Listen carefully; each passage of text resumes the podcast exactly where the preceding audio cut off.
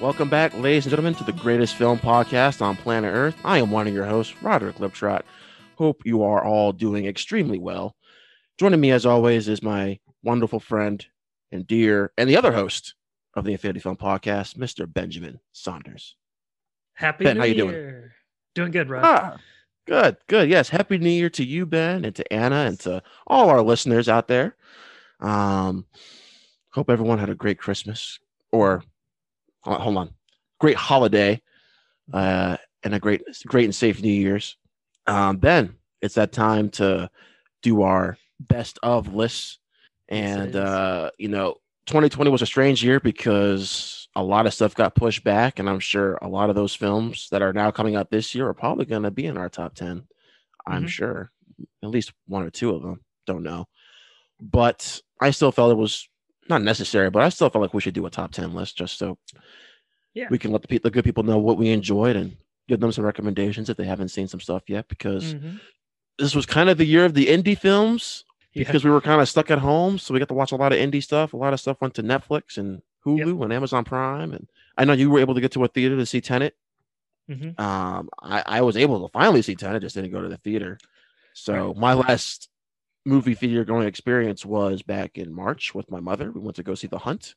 Not the best movie you want to see, have your last film going experience. But I know you, before Tenet, it was Fantasy Island, right? It was either that or The Hunt, I forget, but either way, not really an amazing movie to end on. Well, at least The Hunt is entertaining in a stupid kind of fun way, you know. Fantasy Island's just bad. Yep. So just to give you a hint, neither of us have Fantasy Island on our list, hopefully. No. Had a lot of potential though, Ben, to be at least somewhat of a fun kind of horror film. It definitely had potential, but didn't live up to it. So here's how we're going to do it, Ben. I think actually we're going to go through we'll both just say our 10s, our 9s, our 8s, and then we'll save our 1s for last, of course. And I just want to say this real quick too, Ben. Like, if you're someone who has an Instagram account, and I do. Oh, in general. Ben. Okay. Yeah, in general, yeah. if you're any of our listeners who have an Instagram account, and either whether you're nervous or about doing your top 10 list because of comments or whatever, look, film is an art. There are films out there that you're going to enjoy that others aren't. Ben and I were literally just talking about this before we started recording, that him and I had different opinions on a lot of films that came out last year. Ben and I don't hate each other yet. So, but it's just, that's the beauty of film, guys. So don't be afraid to put out that top 10 list. Ignore the comments. Just delete them, block them, whatever you got to do. It's your list. Do what you make of it. Or if you're a podcaster, just same goes for you too. It's your list. Say what you enjoy. Don't be afraid. So, amen. All right. I just wanted to put that out there. Yeah. Ben, I was going to talk about the craziness that happened yesterday on the Capitol, but we're not going to do that, because I think what's been said has been said. Damage has been done. I hope we've all learned I hope we all have learned a lot of things from this past presidency. And look, it's a new year. We got a new president coming in a couple of weeks. I just wanted to say that I do believe things will get better, guys. I really do. And I'm glad Ben and I are able to do this. So for some of you, just to escape for a little bit, whether it's the craziness, we're still going through a pandemic, got a lot of stuff going with work or school. Ben and I are really just glad you guys are here listening to us. There's a couple of guys in the South talking about film. So yeah, for sure. So without further ado, Ben, let's go ahead and get started here with our top 10s. But let's share some of our honorable mentions first. So why don't you go ahead and go first, my friend, with some of your honorable mentions? Sounds good.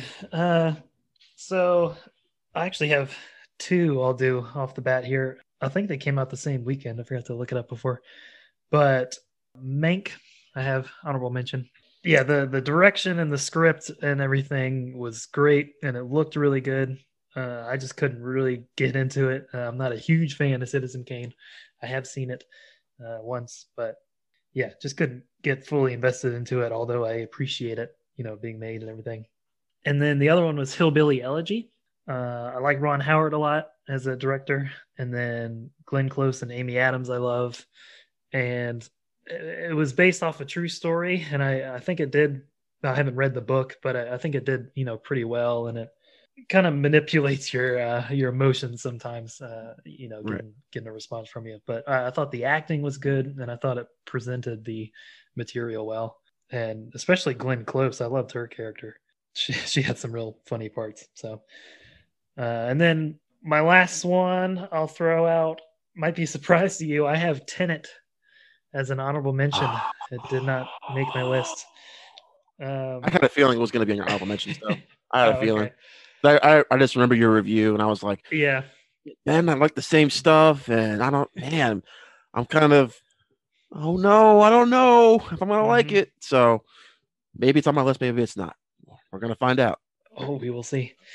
But for me, yeah, I love Christopher Nolan, his ideas, and the time reversal and everything, and all the mechanics were really cool to look at. I've only seen it once, so I'm excited to watch it again though and see what else I can pick up. But just were you able to pick up a copy yet? No, not yet. Oh, but I will. Okay, good. But yeah, just the characters I couldn't get fully invested in, and I really wanted to be rooting for John David Washington's character, although I love, you know, him and all the other actors really. Oh, the protagonist. Yeah. The protagonist, yes.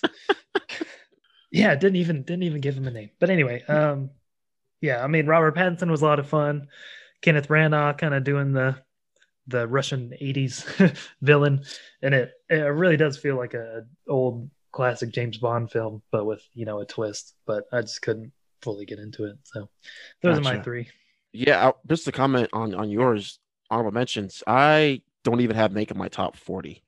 I really was let down by Mank. It's it really is a film for true lovers of Citizen Kane, in my opinion. Yeah. I know I've talked to some people on Instagram who haven't even seen Citizen Kane, who said they loved it. So I'm not sure, but for me, I think Seyfried and Oldman should definitely be nominated for their performances, since they're both. Sure.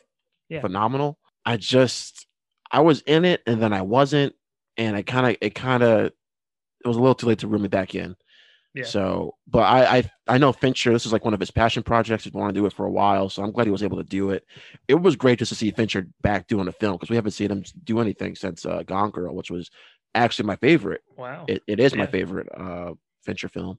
Mm-hmm. I know he's been doing Mindhunter though on Netflix, but it's just seeing him do a film, per se. So yeah, and Hillbilly Elegy, I like that more than I thought I was going to after the reviews, because you know me, I'm a big Amy Adams fan, my favorite actress.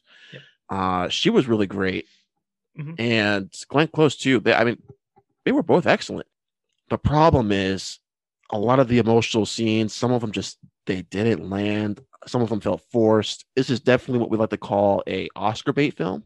And it just didn't fully land. And the kid who was playing JD, the adult version, the guy who was playing the adult character, I just didn't like him all that much. He was a little whiny at parts, I really couldn't buy into it. I liked the kid though, who played the young JD. I liked him. He kind of has his own arc, really. Yeah. And a more complete arc than what the adult JD goes through. So yeah, that's true. Without giving away any spoilers, of course. But the film, it's a nice watch. I'm not mad that I watched it. I was just expecting more when you have two of the greatest actresses of all time with Glenn Close and Amy Adams in there. Yeah. And you have Ron Howard, who I know you like more than I do. It all just didn't work well. So and then you already spoke of Tenet, so we're not going to get into that. All right, yeah. So, yeah, those were great honorable mentions, though, man. So, one of my honorable mentions I want to give a quick shout-out to is Run on Hulu, the thriller starring Sarah Paulson. This film, Ben, had me on edge from minute one. It's there's like 1 minute of there's like a minute or two of setup, and then it just gets going. And it's just edge of my seat, just intense. And Sarah Paulson, I feel like we don't give her enough credit for how great of an actress she really is. She's a really great actress. And I know, I think it's American Horror Story, a TV show she's in. I've heard a lot of great things with her. I have yet to watch a single episode from that show. Yeah, so maybe I should start watching it because Sarah Paulson's really good. So yeah, Rhonda's one of my honorable mentions. Another Round, starring Mads Mikkelsen, another honorable mention of mine. I wish it was in my top 10. It was one of those films, man, where I was like, okay, do I put it at 10? Honorable mentions.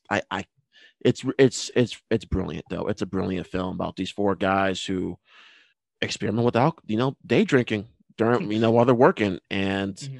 they seem to find more happiness. And it's when they're drinking on the job, and it's a lot more deeper than I thought it was going to be.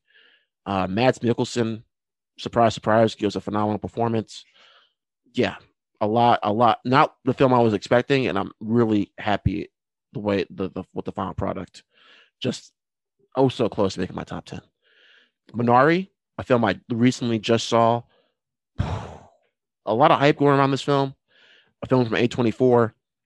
It's a sweet film, man. It's a really, really sweet film. I didn't know where it was going with the first 20 minutes or so.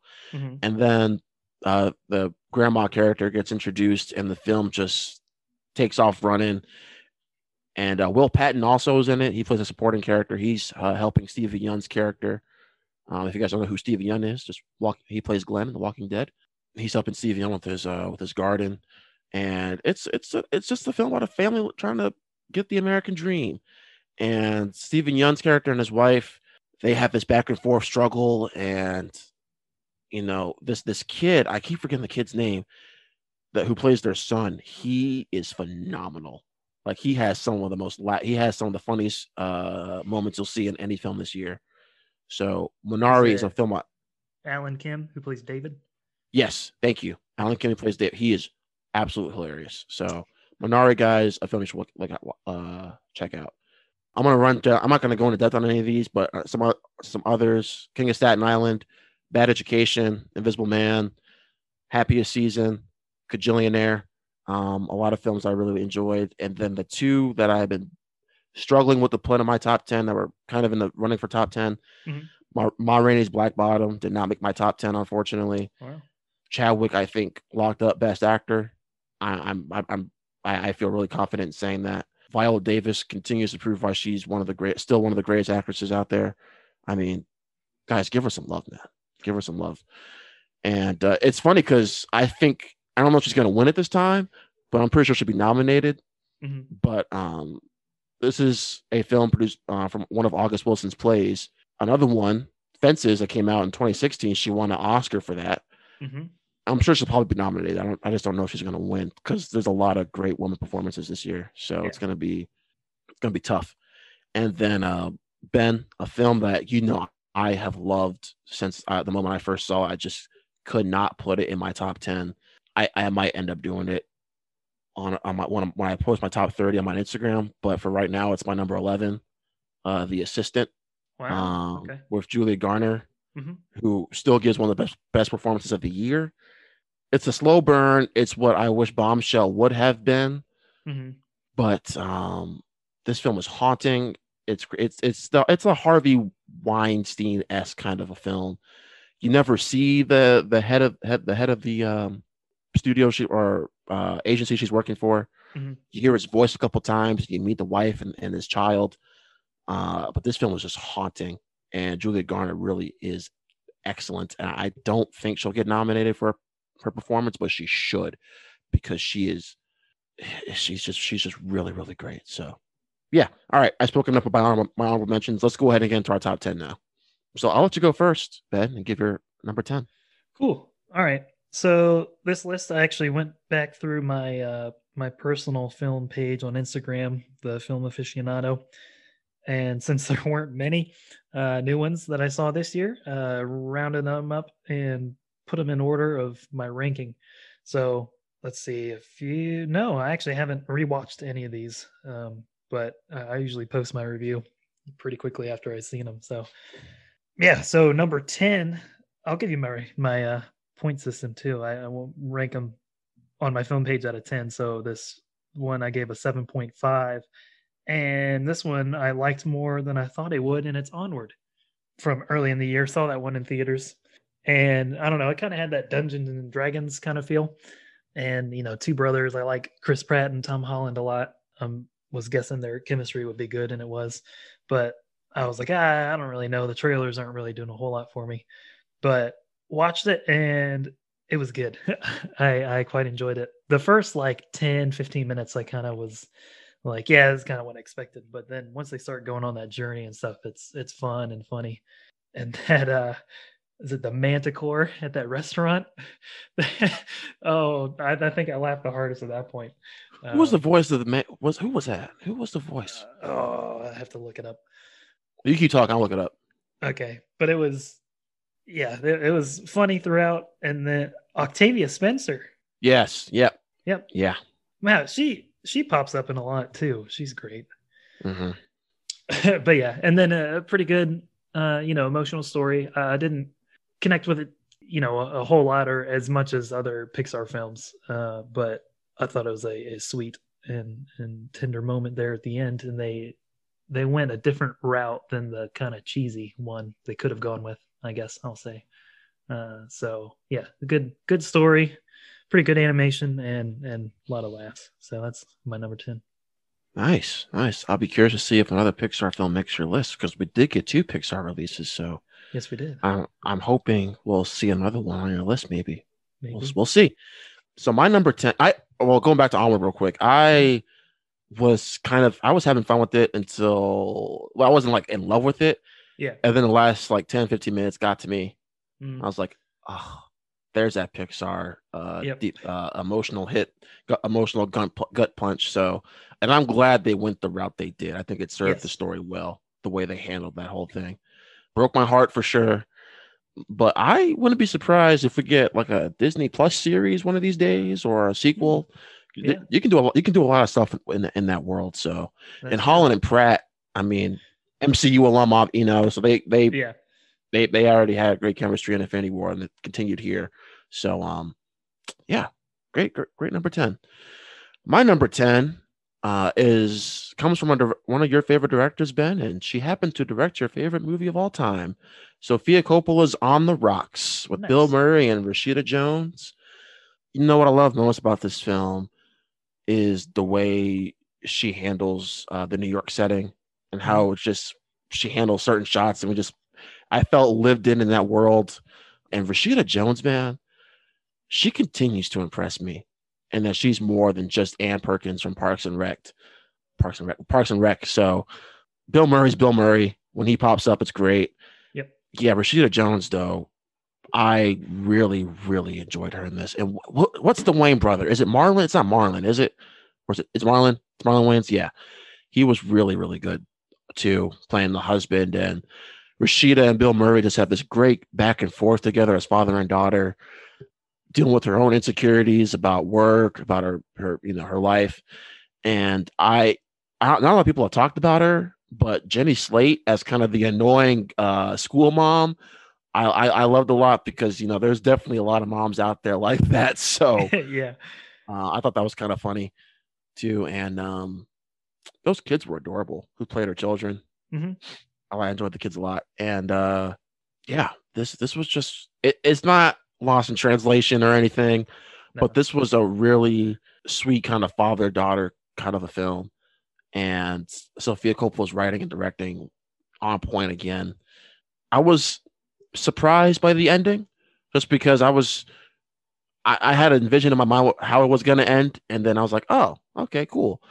And I like the resolution a lot. And, of course, it's a film by A24, and it just happens to be the best, in my opinion, it's the best A24 film that came out this year or last year. So, On the Rocks is my number 10. Cool. Moving on to my number 9. This was another 7.5 for me, but it is Trial of the Chicago 7.5. No, I'm just kidding. Trial of the Chicago 7. Aaron Sorkin wrote, right, and directed. And yeah, great cast. Really good story. I love that time period, the 60s too. So I knew the name Abby Hoffman from reading and researching and stuff before, but I didn't know too much about this trial, so seeing it in movie form was cool. I think a lot of the acting is really good, and especially the judge. It does get a little, I guess, manipulative, but a little cheesy, I guess, is the better word. Kind of near the end, and some of the revelations they make. Oh, are we talking about the ending? Because yeah, that was that was a little cheesy. Yeah, the ending, and when they're, gosh, what's his name, Eddie Redmayne. They're kind of questioning him outside of the court about what happened that one night, and I was like, that didn't need a whole dramatic scene for that. But other than that, I think everything inside the court was good and got, was dramatic enough and funny at some parts too. So I enjoyed it enough to give it a 7.5 and have it at number 9 on my list. Nice.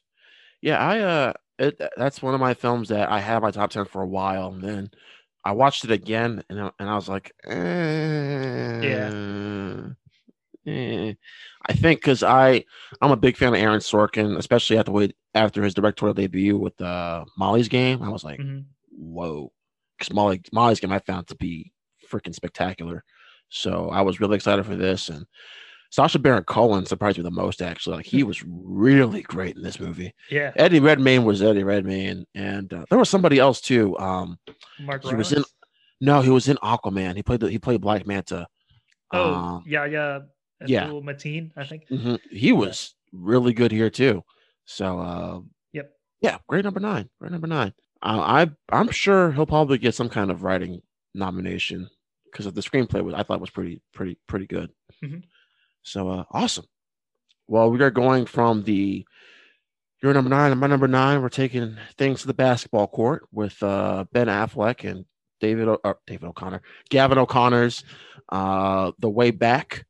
This was a personal film for Mr. Ben Affleck, as it deals with his alcoholism. And this film hit all the right notes for me, because when it gets to the sports part of the film, very cliched, but Ben Affleck's performance, I can't stress this enough how great Ben Affleck is. And him and Gavin O'Connor have worked once before with The Accountant, a film I think everyone should see because it's really, really good. But I think probably a lot of people's favorite film of his, Warrior, with Joel Edgerton and Tom Hardy. So he's kind of dipped his toes into the sports world with that film. This might be my favorite from him, though, just because of how much of a personal story this is, and seeing Ben Affleck going through this and his struggle with alcoholism. And yeah, the sports stuff is all cliched and everything, but I will say I still enjoyed it because it was going a certain way. And then the third act happens, and I was like, oh, they're going this route with the film. And I was really, really, really pleased with the outcome. So yeah, The Way Back, it cliched sports movie. Yeah, but probably Ben Affleck's best performances I think he's ever given. And that's saying a lot because Ben Affleck is a great actor. So The Way Back is my number 9. Cool. I know you've talked about it several times, and I still need to see it, but that is on my list to watch. My number 8. This is another one based off a book that takes place in the South. The Devil All the Time. Another 7.5. This came out on Netflix around September, I think, and boasting a great cast: Tom Holland, Robert Pattinson, Bill Skarsgård, Sebastian Stan, Riley Keough, Jason Clarke, Eliza Scanlon. Awesome cast. And it's a bit of a slow burn, I guess, kind of. But it has all these characters, and I got invested in them, all their side stories and stuff, and seeing them all interconnect, especially at the end, was kind of cool. And it jumps around a lot, has a lot to say, and I'm sure the book goes into a lot more detail, but I think it was good for what it was, and for a free Netflix watch, I thought it was good. Music too was done well, and I mean, a couple times I was edge of my seat, not knowing what was going to happen, not knowing anything about the story beforehand. So yeah, not much too else to say, I guess. I don't know how much I'll rewatch this one, I guess, but always there on Netflix, and I did enjoy it when I saw it. So yeah, that film for me, I really love. I like Chicago 7. I loved it the first time. Then I watched it again maybe a couple months ago, and I was like, it's kind of a slog to get through, but the performances are really, really strong. So that's why I did that post talking about my favorite ensembles on my own film page, the Cinema Gallery. And that was probably one of my favorite ensembles of the year because Holland was excellent. Holland was really good. Yeah. And Edgerton was really good also. And Pennywise, Skarsgård, Bill Skarsgård was, I liked him a lot. And somebody else I'm thinking of. I'm forgetting. Pattinson. He was he played the priest, right? Yeah. And his southern accent. Yeah. A little strange at first. I had to get adjusted. I was like, I don't know, Pattinson. Yeah. But I think what hurt the film for me too was its length, Ben. I don't know if it needed to be that long, but I did enjoy it. The performances were really, really strong enough for me to get through the film. So yeah, great number 8, Ben. So my number 8 is a film that came out on Christmas, and it feels like it has become the new Star Wars: The Last Jedi because this film is so freaking divisive, and that's Patty Jenkins' Wonder Woman 1984. I know, Ben, I think we texted each other, talked about it briefly for a second, and then I saw your review on Instagram, so I know your thoughts on it. Yeah, I love this film just because it felt like a true departure from what Patty Jenkins did with the first film. And it's a new tone. It had that Spider-Man 2 OG Superman kind of vibe to me, for me. And the fact that it's cheesy, but they stuck with it the whole time. They never diverted from that. And to me, Gal Gadot really has kind of grown as an actress.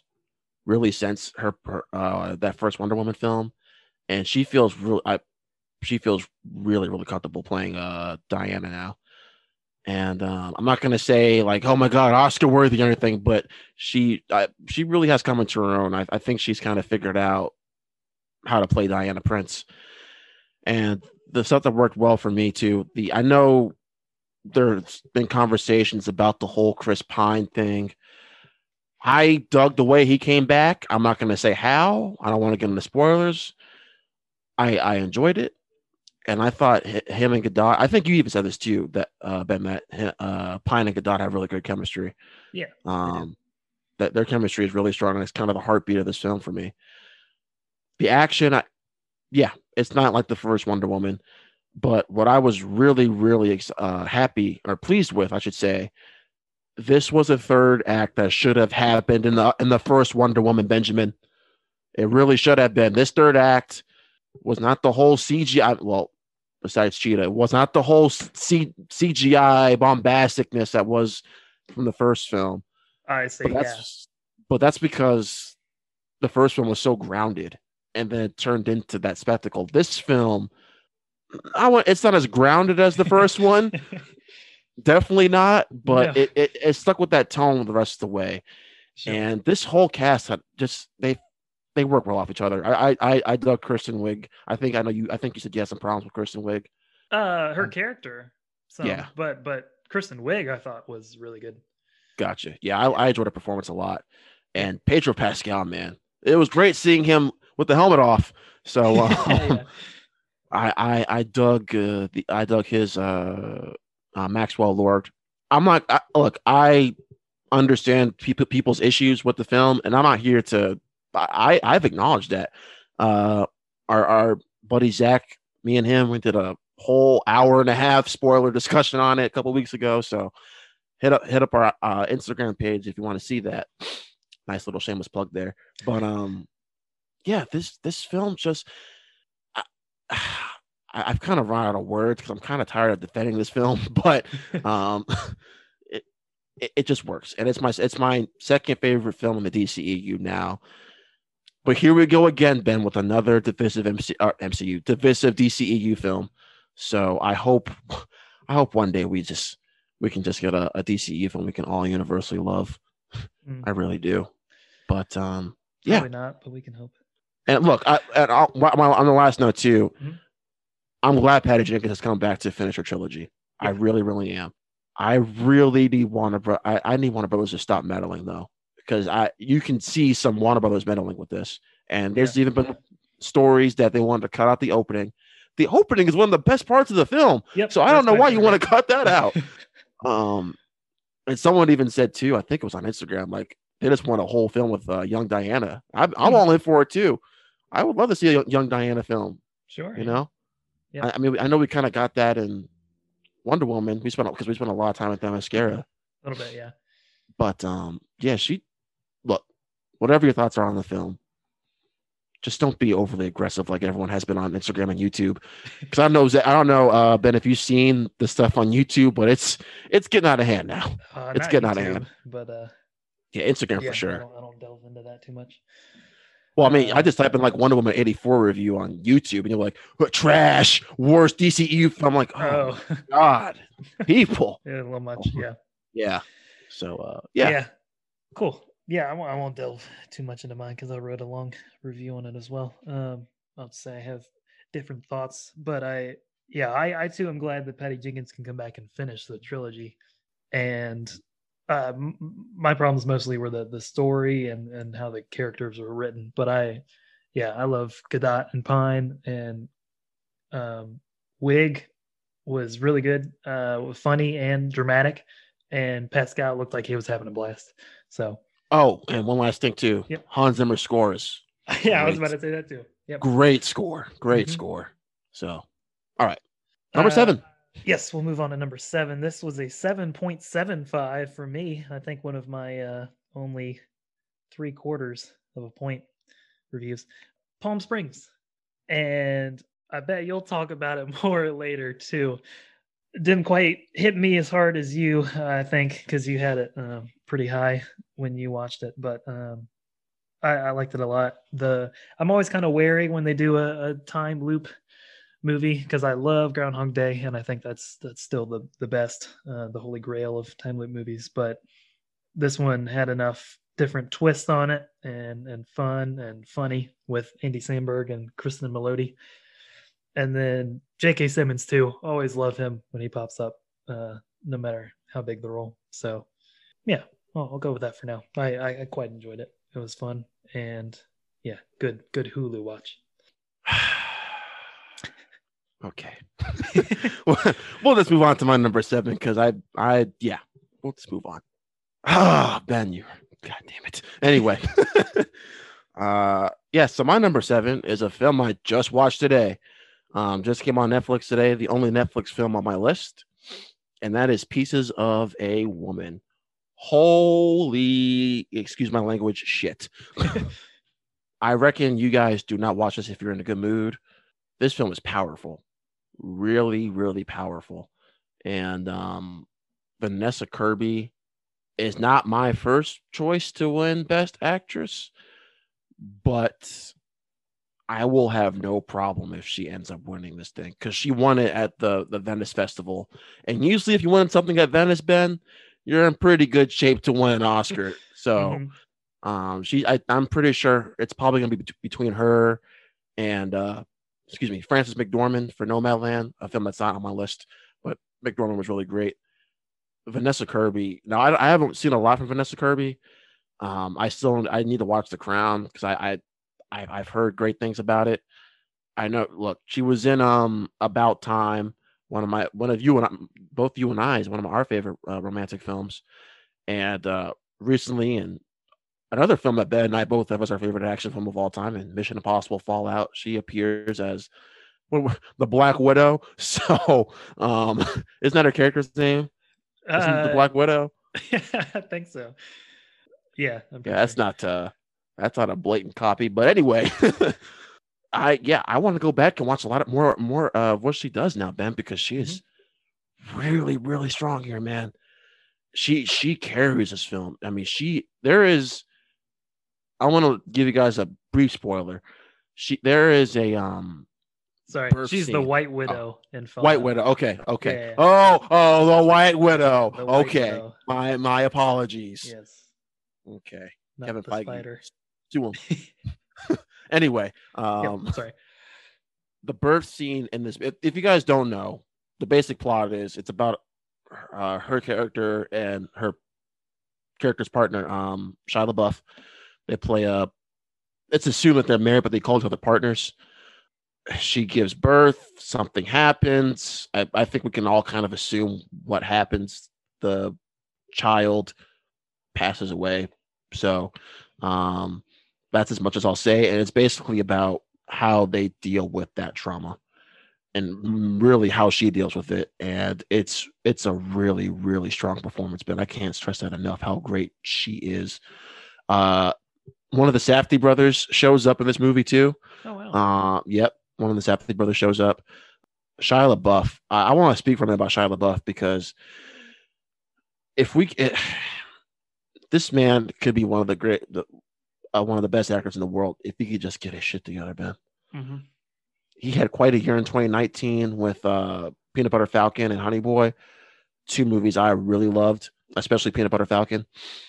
He's a great actor.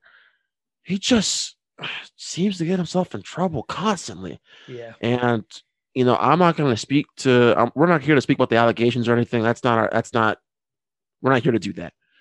We're here to speak about movies and the performances and all that. Shia LaBeouf is great. And they're probably going to dodge his name a lot when it becomes movie festival time and or award season time. Yeah, just because of all the stuff he's going through. But he's really, really, really good here. And I said on my Letterboxd, and I'll say it again, best performance of his career, bar none, hands down. Wow. Best performance of his career, in my opinion. Better than the Even Stevens movie? Hey, well, you're not debatable. Yeah, okay. Yeah, that's close. Yeah. Bar none, my favorite performance he's ever given. I've never heard of the director before, but I kind of want to go and watch more stuff she's done now too, because Cornel Mundruso. I'm probably butchering it, but really, really great. Sarah Snook, who plays their lawyer, really great here also. Wow. Yeah, like I mentioned, Benny Safdie shows up for a little bit. So Ellen Burstyn, who plays Vanessa Kirby's mom, really great. She has this great monologue near the tail end of the second act. It's really great. It feels like a stage production, because it's kind of done in vignettes. They all take there's different portions of the movie that take place different time. Like you know, one like October, one scene will take place in February, March. So I really recommend you guys to watch it. Just be prepared for how heavy it is. And the birth scene is a lot. And it's all done in one take. And it lasts about 20 minutes. So wow. Be prepared. You see some things that maybe you don't want to see. I don't know. I don't know. Just be prepared. But yeah, Pieces of a Woman for me is my... What was it? Number 7? Yeah, 7th favorite film of the year. It might end up higher. I don't know if I can watch it again, but it's I really do love this movie, man. So Pieces of a Woman is my number 7. Wow. Okay. Yeah, I'll be sure to watch Netflix that. Film too. Netflix. So yeah, I haven't seen it yet, but kind of similar. Roma, which was a big Netflix movie a couple years ago, I guess. I didn't get too into it, a lot of critics raved about it, but the one scene in there that happens near the end, that another birth scene, I don't know how the one in Pieces of a Woman goes, but that was that broke we'll me see. Yeah in Roma, even though the rest of the movie didn't give me that much, but that one scene broke me. I'm not the biggest fan of Roma. Like, there are parts I love about Roma. I'm not upset that Alfonso Cuarón won Best Director. He would have been my first choice. I kind of wish I went to Bradley Cooper, but it's a solid film. I think the best part to me was the performance that woman gives, who plays the caregiver. Yeah, I don't want to say maid. That just sounds wrong. So I'm gonna say caregiver. Yeah. She really, really gives a strong performance. So. And I know I remember watching her interviews and stuff. Like, she actually really, I think she struggles a little bit speaking English, but she was really, really great in that movie, man. So yeah, she was. I think with Pieces of a Woman, Ben, there are some people saying that the film kind of loses some steam after the birthing scene. So really the second and third acts aren't as great as the first act. I tend to disagree with that because I think that was done on purpose just to let the audience sink in the grief, the devastation that the characters are going through. Mm-hmm. So, yeah, it's a lot. It's a lot, Ben. It's kind of like Marriage Story. Maybe not as hard-hitting as what, well, I don't know. To me, it felt like this year's Marriage Story because it's a lot. So, okay. Yeah. Moving on, my number 6, lesser known, I would say. And I looked it up. It came out in festivals, movie festivals in 2019, but Amazon picked it up and it officially released in drive-ins and on Amazon Prime this year. So I'm a count it. Vast of Night. Have you seen this, Rod? I have not. It was actually one of my movies I was planning on watching before we did this. I just didn't find the time. Yeah. I gave it an 8 when I saw it. I guess sometime over summer when it came out. I don't remember you reviewing it though on your page. I can't remember if you did or not. Slipped through the cracks. Maybe. But, I gotta go. Maybe. I don't know. I could be wrong. I'll go through and find the time. But oh, there it is. Let's see. It was June 14th. So yeah, a while ago. It's got a cool blue poster. But anyway, yeah, it was a good little story. I guess I liked it more than I thought it would, so that kind of helped the score too. But I didn't know any of the actors, and I didn't know too much what it was about. Just heard it was, in the South and in the 50s, and it's got a little alien story is what it's about. But I mean, it kind of feels like a Twilight Zone episode, and they kind of allude to Twilight Zone actually with its like an original show that some of the people watched. But yeah, it's made really well too, because there's long takes for scenes, and you just feel like you're in the room with them. And there's one scene too where it goes across town. It's all set in this small town. There's a basketball game going on that they kind of go in and out of.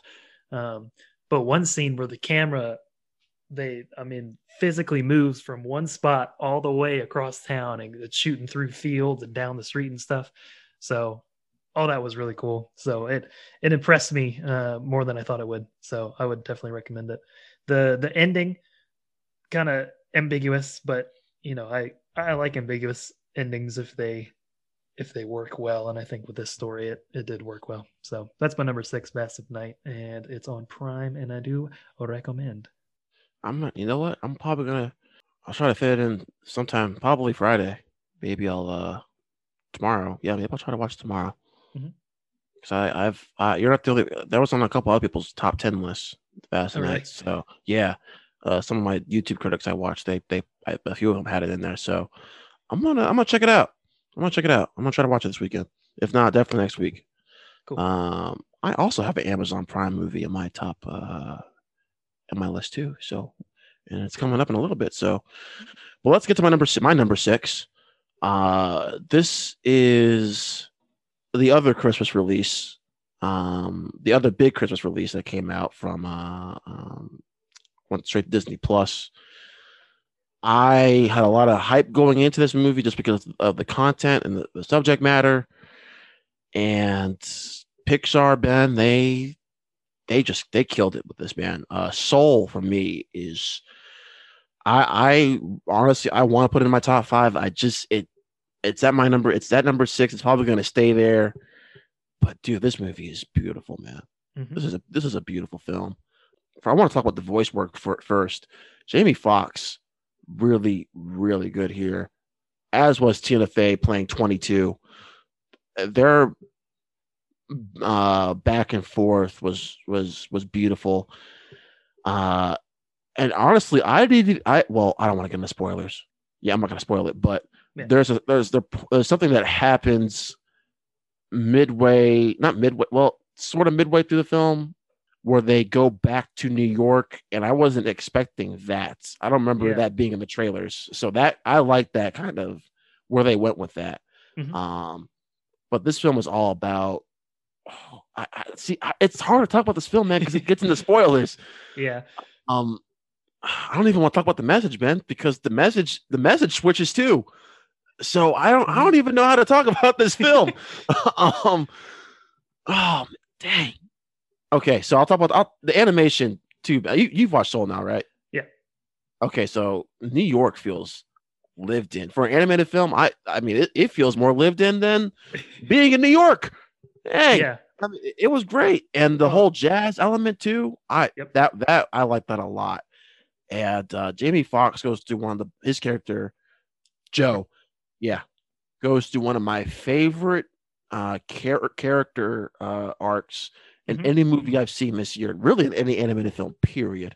Now, I don't like it as much as, you know, Incredibles or Toy Story 3, Toy Story 4, Ratatouille. But when I did my ranking my Pixar films, this and Inside Out, both kind of similar in subject matter, are like my 5 and 6.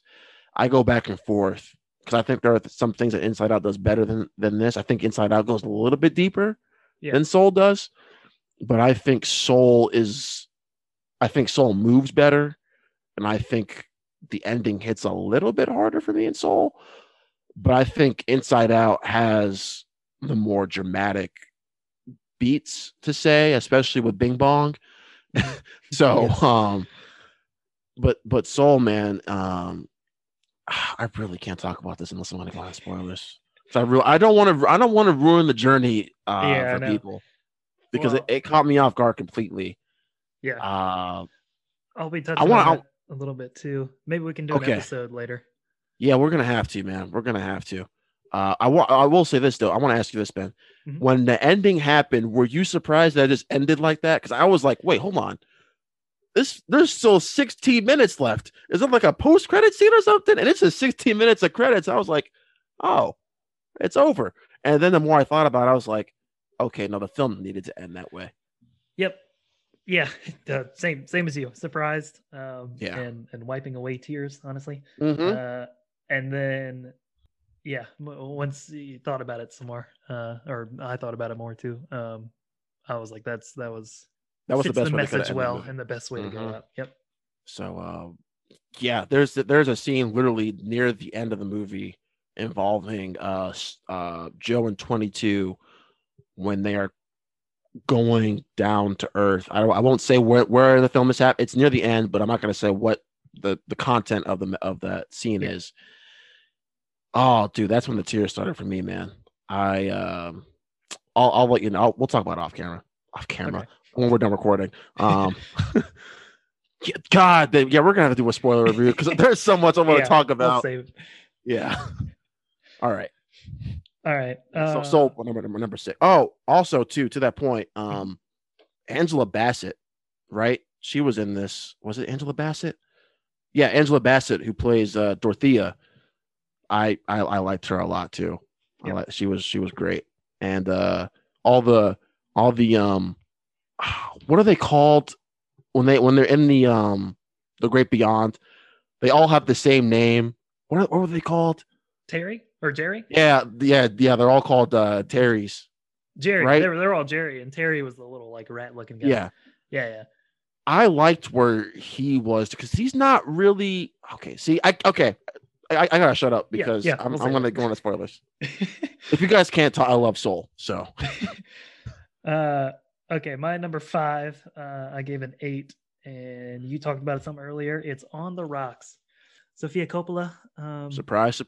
Yeah, Lost in Translation is my favorite movie. So, really, I was if I haven't mentioned it before, really hoping this to be good, and it was. I was pleasantly delighted. Not as good as L.I.T., but I liked it a lot. And really, I mean, anything with Bill Murray is going to get me excited, and he's being his most Bill Murray self here. I mean, I'd imagine he acts like this sometimes in real life, you know, just the quirky, starting a random karaoke on the beach, and him playing with her kids too was sweet and funny. I wasn't as surprised by the ending. I think I kind of guessed that's what would happen, but I think it still served the story the best. Yeah, and to reiterate what you said, the New York stuff. Yeah, all the New York stuff looked really, or felt really real lived in, and just how translation does it with Japan. New York. Right after watching it, I was like, I want to go to New York so bad. Well, because Sophia, she's from New York, though, right? Like she grew up in New York. Yes. Yeah. Okay. Yeah, and that too, how it's kind of a little biographical with her dad being, Francis Ford Coppola, right, big time director, and how Bill Murray in here is kind of bigger than life a little bit with all the everyone knows him at the restaurants and stuff, right? And then I love that. Her trying to kind of find her place. Well, not just the restaurants, but he even knew one of the police officers' dad. Yeah, I love that. Oh, that was one of the best scenes. I will say, another brief spoiler, not really a massive game-changing spoiler, but like a tiny spoiler, Ben. When they went off to Mexico, it felt a little out of place for me.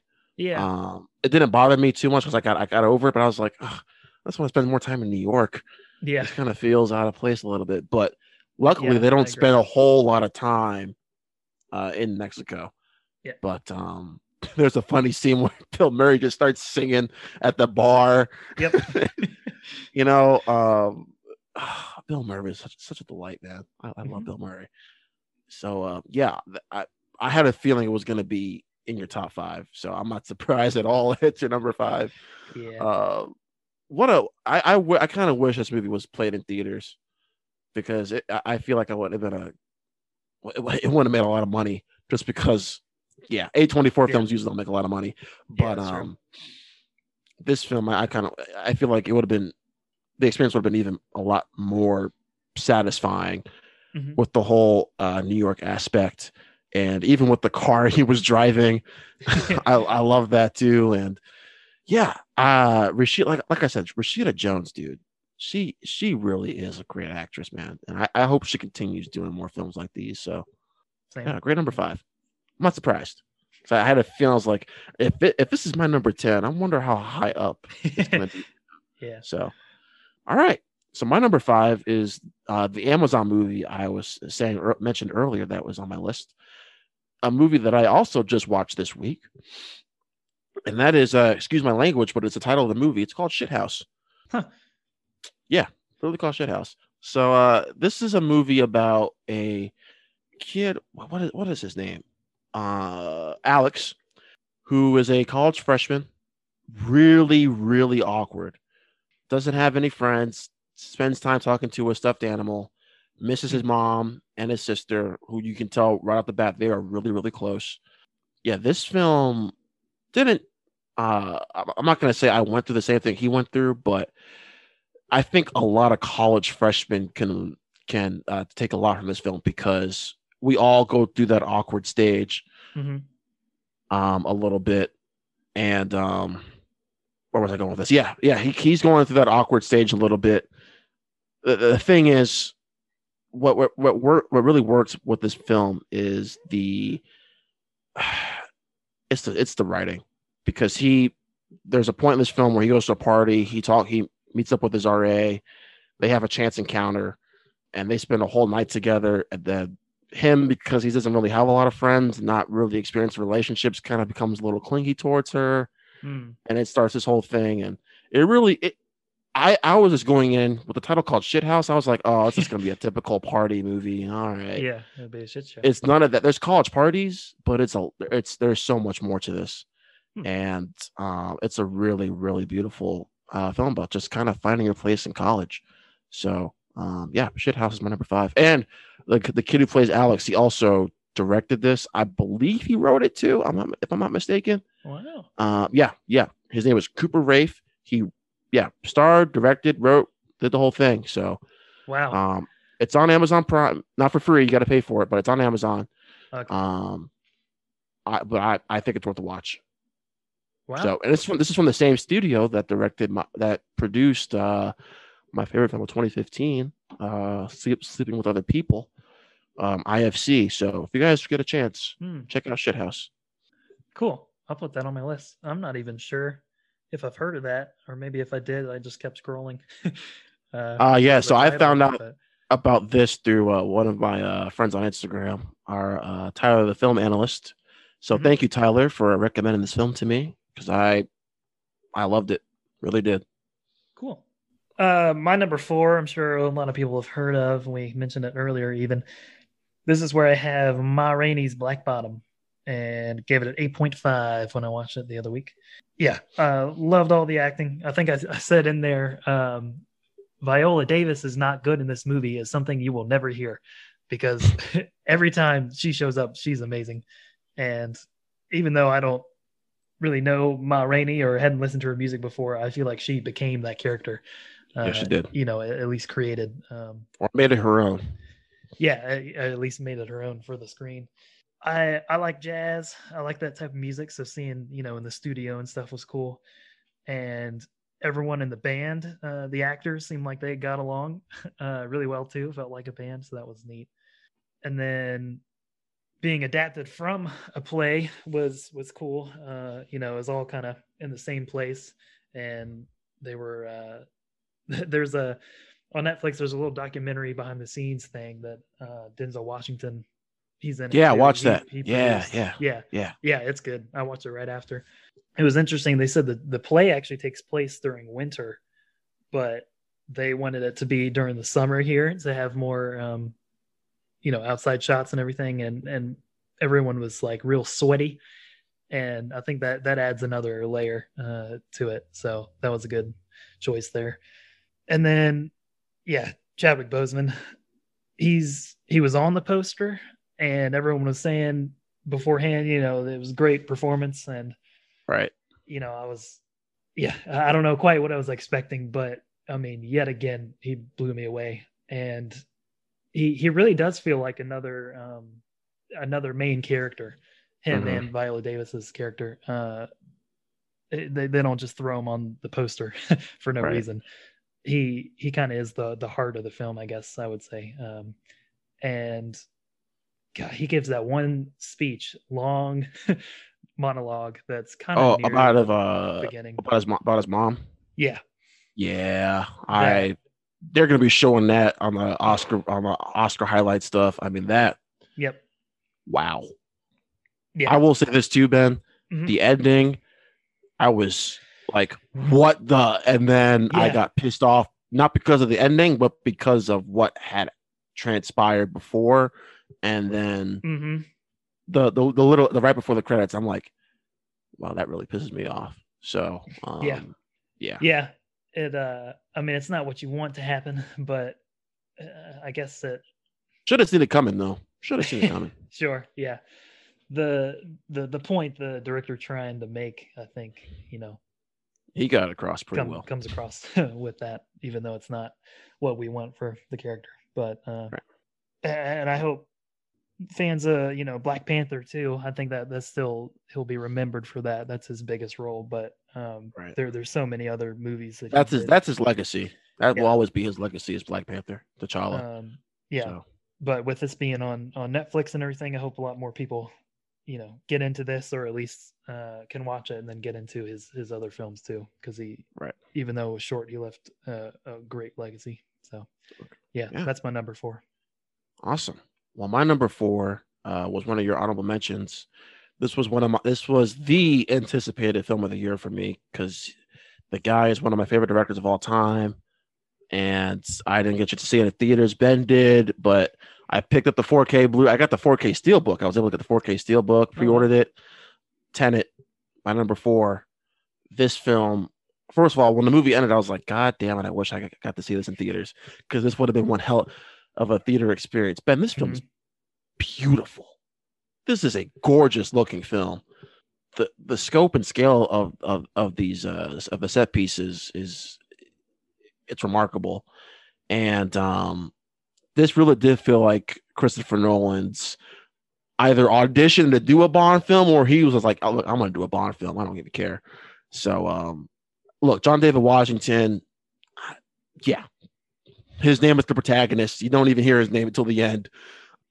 I thought he did good for what he was supposed to do, but it's no Black Klansman performance, but I thought he brought it, and he kicked a lot more ass than I thought he was. That scene in the kitchen, I was like, yeah, okay, all right, that was cool. The way he's just like throwing freshly cleaned plates at people and grinders, I'm like, yo, chill. But the real standouts to me were Robert Pattinson and Elizabeth Debicki.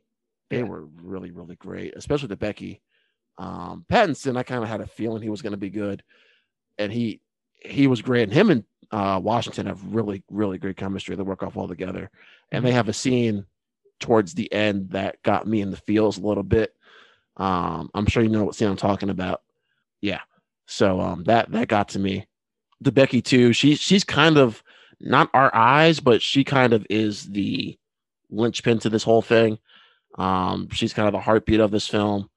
What I will say too is some of the action set pieces I think are some of the best Nolan's ever done. Whether you want to talk about the highway chase or the opera siege, I loved, and the score that was playing during it, I was kind of like, yeah, get into this. This film moves really, really well. Yes, is it confusing? Is it convoluted? Yeah, it takes multiple viewings. I've now watched it 4 times. I now have a better understanding of it. There's still some things I'm sure I'm missing, but Tenet to me lived up to the hype, and I loved how it all came together. I'm not going to be surprised if one way or another there is a sequel, because I think you can do a lot in this world and with this time manipulation and all that. So, yeah, Tenet for me, my number 4. Ludwig Göransson also, usually Nolan works with Zimmer. This time he worked with Ludwig. Didn't miss a beat. Really, really fantastic score. So, yeah, 10 from me. Cool. Number 4. Yeah.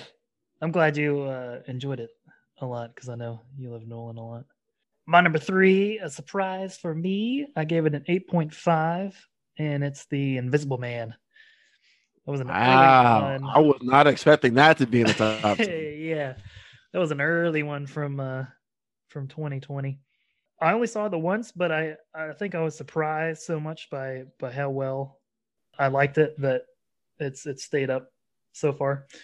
But Elizabeth Moss gave a great performance, even when there was no one acting beside her, the Invisible Man. But they, it's an old movie which I haven't seen, but they modernize it and do some cool things with it. And it has some scary elements. I think there are 1 or 2 laughs. I don't really remember, but it's creepy really throughout, and it's kind of cool how she's discovering things along the way. Mm-hmm. I think the ending I wasn't thrilled with, but I don't know what else they could really do with it. It's kind of tough to end a movie like that. So. Yeah, it was cool, but I don't know. I don't have any suggestions, so I guess I shouldn't be talking. But yeah, I thought the acting and everything. Oh, and then the one standout scene was at the restaurant, the knife, which I think might be the biggest WTF scene of the year for me, man. Oh my god. Yep. And that's what I like from my scary movies that just catch off guard. And I mean, it was a jump scare, but just something that's crazy and creepy and then sticks with you afterwards. So yeah, that's my number 3. So my number 3 is a film which carries the performance of the year for me, especially in the best woman department, best female performance of the year. And that'll be Carey Mulligan in Promising Young Woman. Terrific, terrific film. I'm not the biggest Carey Mulligan fan. I think films like Drive and Gatsby, she's really great in. I haven't seen Wildlife, a film she did with Jake Gyllenhaal. I need to see that. I kind of want to go back and just watch her whole filmography now, because she's really, really good. This film is about her dealing with grief from a tragedy she went through and her going out for revenge. And based off the trailers and stuff, I was like, oh, we're going to get sort of this John Wick style thing to it. And it's not. It takes this whole different approach, and I really loved it. I will say, I think people's enjoyment of this film will tailor on how you feel about the ending, because the ending is sort of out there. For me, it worked. I don't know, Ben, how well it's going to work for you, let me know, or I'm sure you'll do a review whenever you get a chance to see it. But yeah, this is a really, really smart, edgy, beautiful cinematography and wonderfully acted film that's carried by Carey Mulligan, who is just I don't think she can top this performance, but I've been wrong about a lot of things before, so maybe this will be like the career-defining performance for her, and it's just going to continue on bringing great things. So I think if this is released next week, I believe it'll be on VOD the day this episode releases. So be sure to check it out, guys. Promising Young Woman. It is ridiculous how great this movie is. I enjoy this so much. So Promising Young Woman. Check it out. And the soundtrack too is great. Great soundtrack. Great everything, man. And I know we're short on time, so I want to talk about it more, but maybe we'll do an episode about it later. So okay. Yeah, that's my number 3, Promising Young Woman. Cool. Yeah, I think I remember seeing trailers too and thought it was interesting, but I will be sure to check that out. I know Zach's talked about it a lot too on his page. Mm-hmm. My number 2, I've talked about a couple times on our Instagram stories and stuff. This is an 8.5 as well. I know you're not as high on it, but I really enjoyed The Five Bloods from Spike Lee. It good film.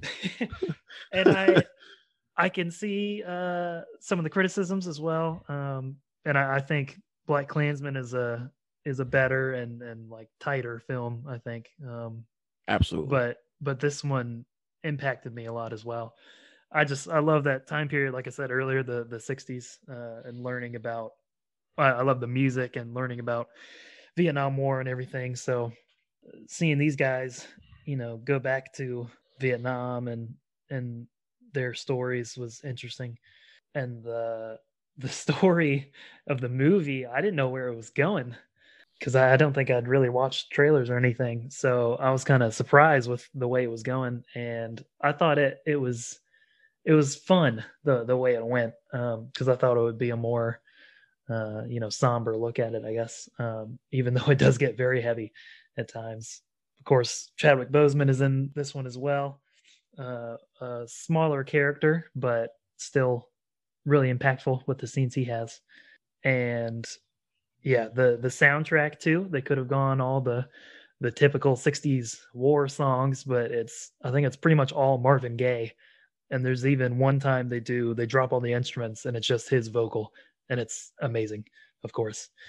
And like we said before, Delroy Lindo knocks that out of the park as well. I'd seen him in a few things, but I don't even think I knew his name before, but now he's definitely stuck in my mind with his performance, and especially that monologue he gives staring straight down the camera. It feels like he's talking to you in the audience. So yeah, not Spike Lee's best, but I think it was a lot of fun and impactful as well. And that's my number 2, The Five Bloods. Yeah. So when Zach and I did our IG Live the other day, we mm-hmm. talked about films that disappointed us. We both had The Five mm-hmm. Bloods on there. Because I'm a big fan of the Black Klansman, and yeah. I think that's still Spike Lee's best. The first half kind of went on a little too long for me, and I thought the pacing just was not. It wasn't there, Ben. Sure, yeah. The pacing was off to me, and I said this in my review. I said it on the IG Live. This just felt like Spike Lee feeling himself. Just a little too much Spike Lee-isms in this. Sure, yeah. Yeah, I think the part of it too, Ben, is just like I said earlier, the Black Klansman thing, because Black Klansman is so good. Mm-hmm. I was expecting something like Black Klansman, and mm-hmm. I didn't get it. And I don't think I've gotten over it. I don't think I will. But it's a good movie. It didn't hit me like it hit you. So, yep. But I wish I could have enjoyed it as much as you did. Because I know you love that stuff. So, yep. Yeah, The Five Bloods. Chadwick Boseman, too. Yeah. Great. It was good. You mentioned Delroy Lindo, right? Oh, yes. How we should. Yeah. He needs that. I'm pretty sure it's going to be supporting his nomination. I hope he gets it. Okay. Yeah, I hope he wins, too. Yeah. He should be the front runner. Mm-hmm. But all right, so my number two and my number one have both kind of been the same since July. And I was pretty positive my number one was going to be the same after I saw it back in May. I have had a change of heart recently, and I have switched it up. So my number two film of the year is St. Francis. St. Francis to me is beautiful. It's a beautiful film about this girl. Her name is Bridget. She gets this new job babysitting this kid named Francis. And she while babysitting, she also is dealing with her own stuff and the fact that she got pregnant, got an abortion. And so she's dealing with that. She's also kind of dealing with this kid who's a pretty bad kid. Not a bad kid, but she's a little wild, misbehaves a lot. But over the course of the film, you really start to dive into their relationship a lot. And they form a really, really great bond together. And by the end of it, I was kind of swept up within the feels, and I love the ending because, like, it's a journey that Bridget goes on, because she is a completely different person by the time this film ends. And I thought it was a great exploration of someone kind of dealing with getting the after effects of getting an abortion, and she's kind of learning how to live life, because she's in her character. She's in her 30s. She's, she used to be a waitress. Now she's babysitting. So she's kind of trying to still figure out her stuff. And this kid kind of helps her along the way. And at the same time, she helps other people too. The kid's parents, they're kind of going through some stuff, and one of them's working. One of them's always dealing with the younger kid that they just got. So it's a lot. It's a really, really emotional, powerful film for me that hit me in ways I wasn't expecting. A film that wasn't even on my radar, but I saw a trailer for it on YouTube, and I was like, huh, I like that. I'm going to watch it. So I got it on Google Play, and I loved it. Fun fact, that was the name of my high school in St. Francis, just spelled differently. But yeah. Yeah, the so, yes. Yeah. Right. Yeah. Yeah. Yeah. The film was spelled, the film was spelled ES. Yeah. But IS for my high school. So yeah, St. Francis for me. I was really, really positive that was going to be my number one. I was like, all right, that's it. Done. List is complete. It's one and everything else. Something else came out, though, that kind of that got to me good. So, but we'll talk about that in a second. Cool. Well, that leads us to our number ones of 2020. And I haven't posted a review for this one yet, but in my mind, it's a 9. And I had Onward at 10. At number one, I have Soul. I love this film. I love music, so all that pulled me in with the jazz. John Batiste does the jazz stuff, and then the score is Atticus Ross and Trent Reznor, who do amazing. The score is great. Ethereal, like thumping bass and everything, drums and stuff. Oh my gosh, that was amazing. Yeah, and then the cast they assemble is great. I wasn't sure. It did kind of look like another Inside Out kind of movie.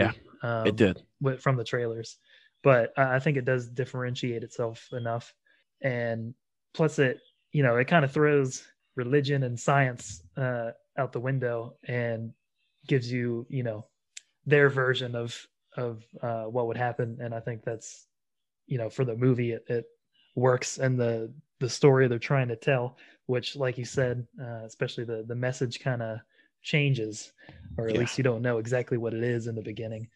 Mm-hmm. And I know we'll do another episode on it too. We talked about, so won't go too much, but another thing you mentioned was the animation, how beautiful. God, there were scenes. If you took out the characters that are, kind of misshapen and animated, mm-hmm. You could easily mistake it for a picture. It's just crazy. Yeah. The bricks and cracks in the sidewalk and everything. The pizza thing. When they're eating pizza, I'm like, the melting cheese. Is that real? Yeah, made me hungry. Mm-hmm.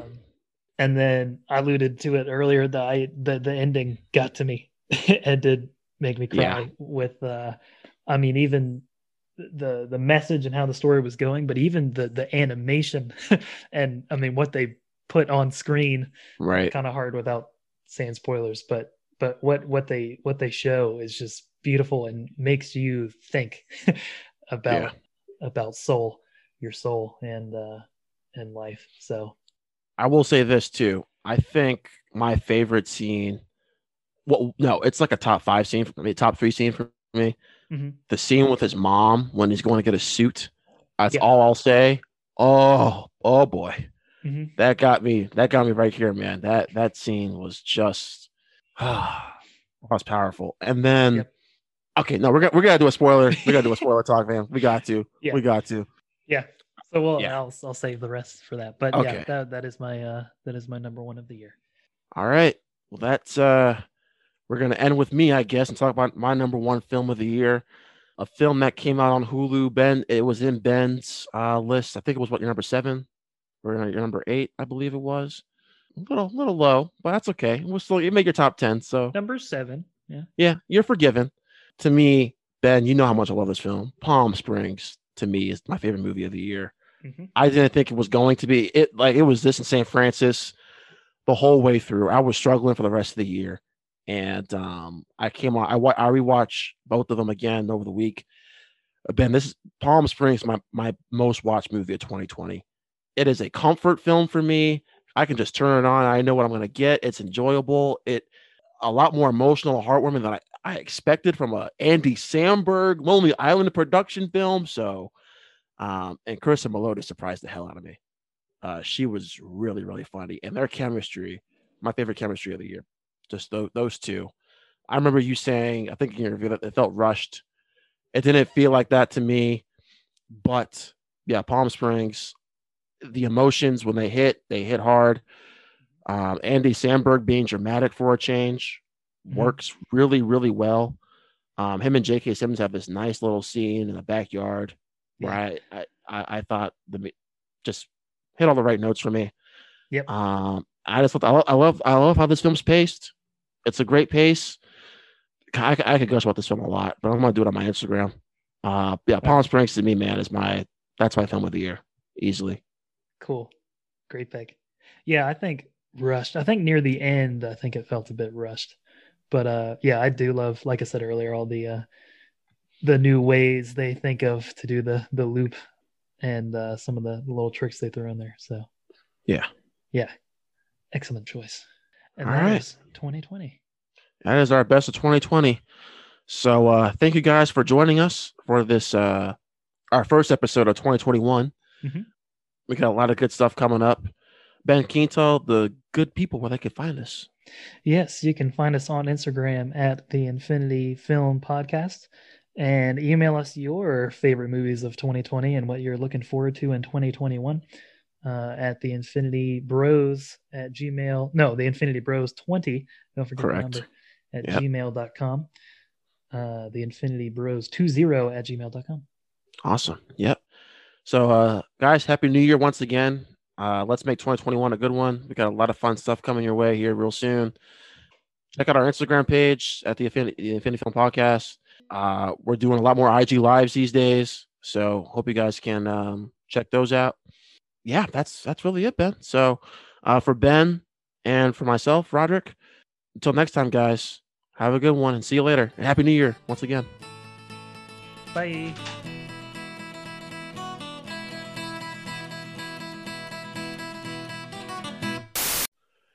Welcome back, ladies and gentlemen, to another episode of the Infinity Film Podcast. I am your host, Roderick Lipschrott, and thank you for coming back and to the world. Oh, start over. I'm so rusty. Welcome back, ladies and gentlemen, to another episode of the Infinity Film Podcast. I am one of your hosts, Roderick Lipschrott, and thank you for coming to the world's greatest film podcast. Oh, God damn it, I messed up again.